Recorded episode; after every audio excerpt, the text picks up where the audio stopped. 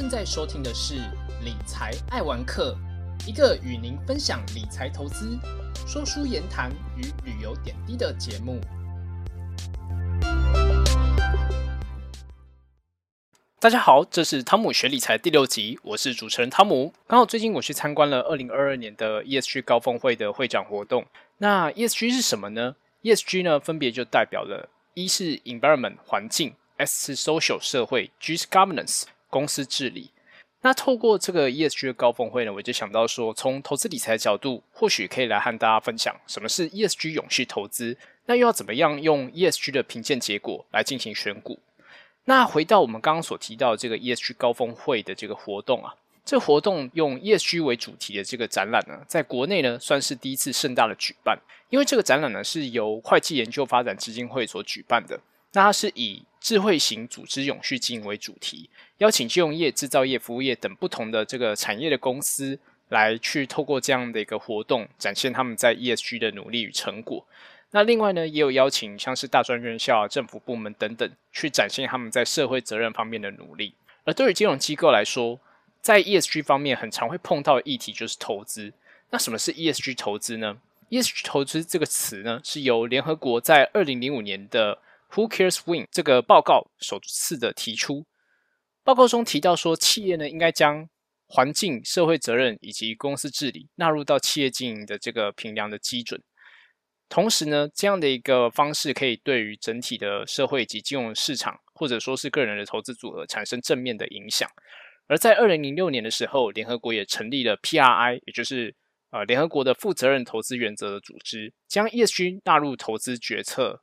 它这个背后的核心逻辑就是认为是说，ESG 是投资决策当中相当重要的一个关键的因素。因此呢，希望能够透过负责任的投资人在投资的时候。不单单只是从单纯的财务数字，或者说是股东利益极大化的角度来去衡量一间公司的财务状况以及获利能力，更应该要涵盖到所谓的非财务资讯，也就是像我们现在所提到 ESG 来去衡量一间公司的社会责任的表现。那目前全球 ESG 投资的发展情况又是如何呢？根据全球可持续投资的联盟，也就是 Global Sustainable Investment Association，简称 GSIA。他们会在每两年的时候会发布一次 ESG 投资的报告，而根据最近一次的报告指出呢，在二零二零年底的时候，ESG 资产规模已经有超过三十五兆美元了。那其实这样的一个金额是远高于二零一八年的三十点六兆美元，以及二零一六年的二十二点八兆美元。那同时呢，这样的一个资产规模也占整体全球总资产管理规模的三分之一。也就是可以发现说，从这样的数据，我们可以知道 ESG 投资的趋势是持续的在成长当中，也成为近期投资领域的一个新显学。那为什么 ESG 投资呢会备受重视以及关注呢？我们归纳出三个主要的原因，包含像是 ESG 它其实是会影响到投资的报酬和风险。那另外呢，对于着重 ESG 投资的受托的投资人来说的话，他们也会要求说，在投资的时候。需要去提高整体投资的这个透明度。那另外呢，政府机构以及国际的组织其实也开始重视 ESG，并且透过陆续制定 ESG 相关的准则法规，来去对于呃，譬如说是公司啊、组织等等去做一些要求。那其实呢，另外也像是譬如说气候变迁、全球暖化的议题也越来越受重视。最近各个国家也开始制定近零碳排相关的政策。那另外，就像刚刚提到的，ESG 的投资呢，其实是会影响到风险和报酬的。从学术的实证研究上来说的话，目前有许多的学术研究有指出说，ESG 投资它可能可以带来风险较低、缓和负面事件冲击，甚至有可能会有报酬较高的这样的一个学术研究的结果。不过呢，其实从风险的角度来说的话，ESG 普遍上都能够有降低风险的效果。但是对于争议报酬来说的话，不同的学术研究则有不同的结论。这个是从学术角度的观点来去观察 ESG 投资的价值。那如果是从企业的观点呢，会是怎么样去看 ESG 投资的价值呢？对于企业的经营来说，其实有相当多潜在的 ESG 的议题，包含所谓的跟供应商之间的关系，或者说跟客户之间的关系，甚至是在对内部来说的话，会跟人力资本。跟员工之间的关系等等，都是公司会去面对到潜在的 ESG 的议题。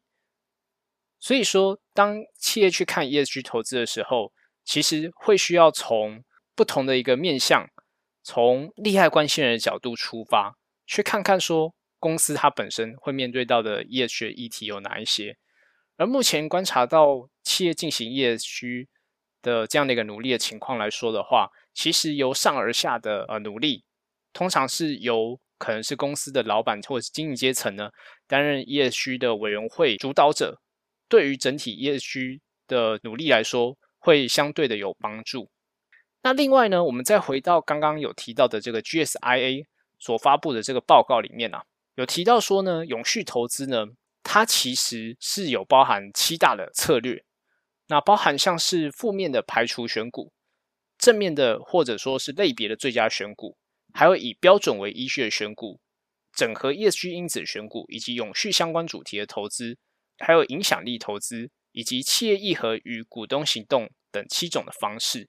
那我分别来说明这七种方式它的意义是什么。负面排除选股，它其实是根据特定的这个 ESG 标准，去排除有特定行为的公司。例如说，目前的国际上的很很多的评鉴机构，他们会排除像是呃有争议性的武器啊、烟草啊，比较具有争议性的这些产业的公司来去做排除。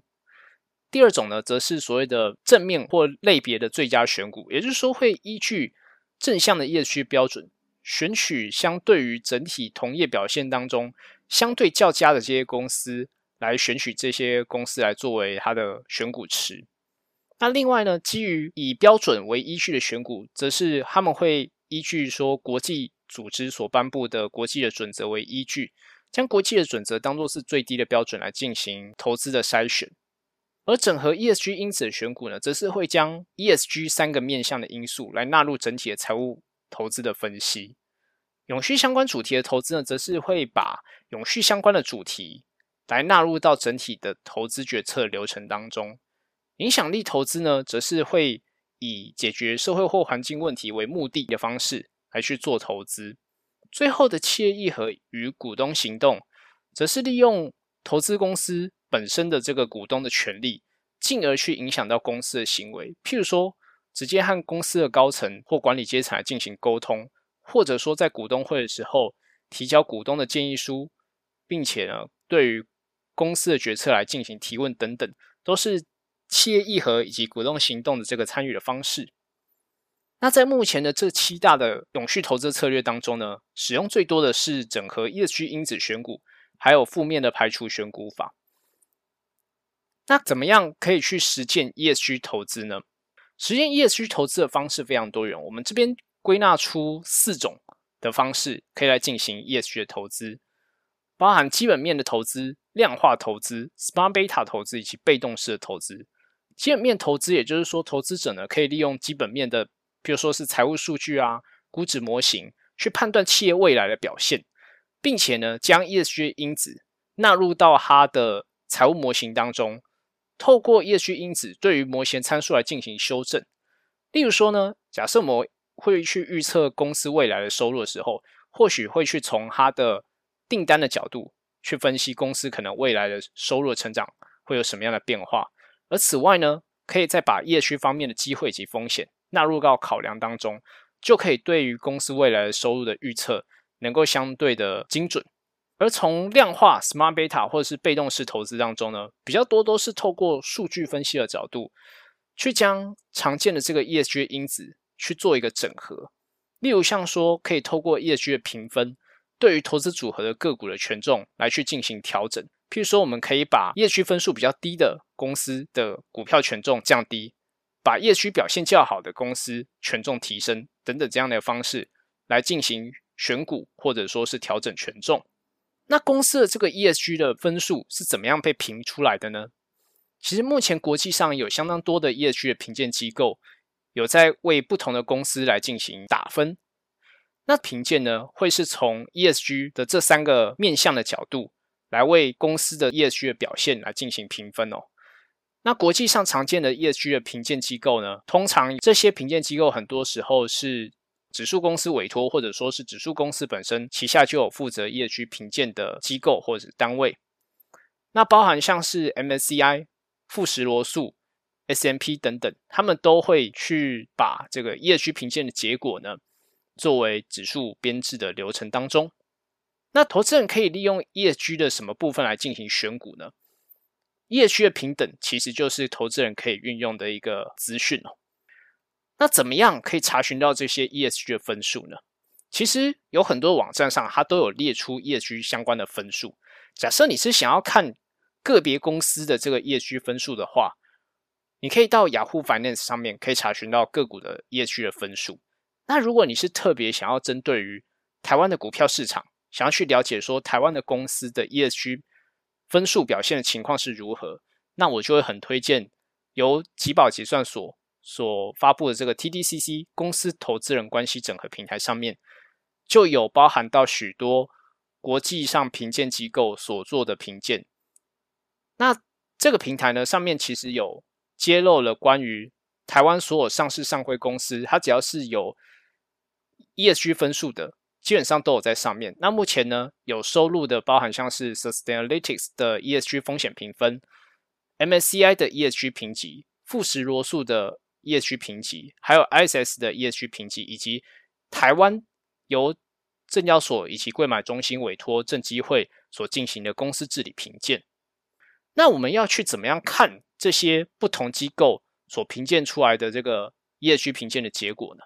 其实大家可以想象，这些评鉴的结果呢，就很像是大家如果有在看国内的券商，或者说是国际的一些外资的券商所给的这些券商报告里面，通常这些券商的分析师啊，都会给不同公司有不同的这些目标价。那有的可能是买进，有的可能是卖出，有的可能是中立。那为什么这些分析师会给不同公司这些目标价呢？它其实背后。都有一定的一些核心的逻辑去支持他给出这些目标价。例如说，可能有公司它未来的订单大增，所以这些分析师他就给这间公司买进的评价。那可能它未来的成长幅度也许是三十 percent，也许是二十 percent。他透过他不同目标价的给定，来去可以看出说这间公司被评为买进或卖出的情况。那另外呢，如果是比较认真的听众，其实也可以去。从这个角度去探讨说，那为什么这些评鉴机构会给这些公司这样的一个评鉴结果呢？关键其实就在于它背后的 ESG 评鉴的打分数的逻辑，因为不同评鉴机构它打分数的评鉴逻辑都不一样，对于不同的评鉴的主题，它给的权重也有所不同，所以在这样的一个情况之下，也就造成了同一间公司在不同评鉴机构下所打出来的分数。就会有相当大的差异。那另外呢，这里也和大家分享，观察不同评鉴机构评鉴结果，会需要关注的另外一个重点呢，是这个评鉴结果是不是有办法做到跨产业的比较，或者说只能针对同样的产业来去进行比较。例如像是 Sustainalytics 的风险评分，或者说是 MSCI 的 ESG 分数，主要就是针对同产业的公司来去做比较。然而像是富时罗素的 ESG 分数，S&P ESG 的分数。或是国内的由 BCE 也就是企业永续发展协会所评鉴的企业永续发展的这个呃评鉴 ESG 表现分数，或者说是像是刚刚所提到公司级评鉴，它就能够去做到跨产业的公司的比较。所以在去做分数的判定的时候，要特别注意这个分数的结果是可以和同产业的公司比，还是可以做到跨产业的公司去比它的分数。另外呢，我们也有观察到 ESG 的评鉴。或者说是它的数据有逐渐因子化的一个趋势，但是虽然说 ESG 的评鉴让投资人有更方便的管道，可以透过单一的平等或者说是分数，能够观察到这间公司的表现，但是其实目前的 ESG 数据呢，仍然有几个比较大的一个缺陷哦，包含像是各个 ESG 的评鉴指标，由于评鉴机构的不同，他们在评鉴方法或者说是权重给定的方式不一样的情况之下。对于业区分数的一致性，就会有相当大的一个差异。那另外呢，在评鉴资料的频率上也有所不同。大部分的业区的指标是每年会更新一次，而有些则是会透过抓取新闻啊、公开资讯的方式，及时的去调整评鉴的一个资料。那另外呢，在 ESG 的评鉴的品质也会受到公司所提供的，譬如说像是永续报告书等等的资料所影响。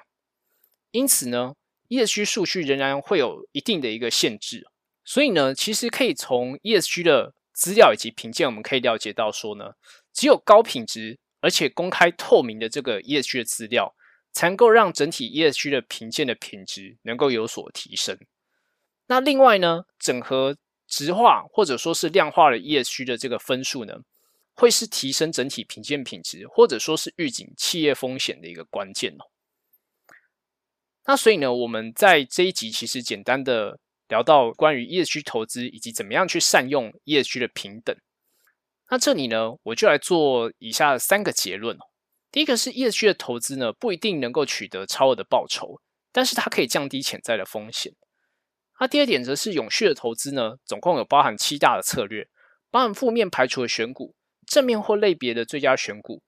以标准为依据的选股、整合 ESG 因子的选股、永续相关主题的投资、影响力投资。企业议和与股东行动等等七种的方式。那第三点则是可以透过 ESG 的平等或者说是分数去分析公司的时候，会需要去了解评鉴背后的评鉴方法。平等或分数呢，可以进行同产业的比较，或者说是跨产业的比较，这些都是需要注意的地方。那接下来呢，请就进入到本集的彩蛋时间。那这一节彩蛋时间呢，我们来做一道香柠奶油烤香菇。准备食材呢，包含杏鲍菇三条、柠檬五颗、奶油三十克。那步骤呢，首先呢是先将柠檬榨成汁，再将杏鲍菇放入烤箱烘烤五分钟，把它的原本杏鲍菇里面的水分逼出来。接下来呢，再把杏鲍菇沾奶油，再放入烤箱烘烤十分钟。最后再把柠檬汁拌入烤好的这个。奶油香菇就完成这一道料理哦。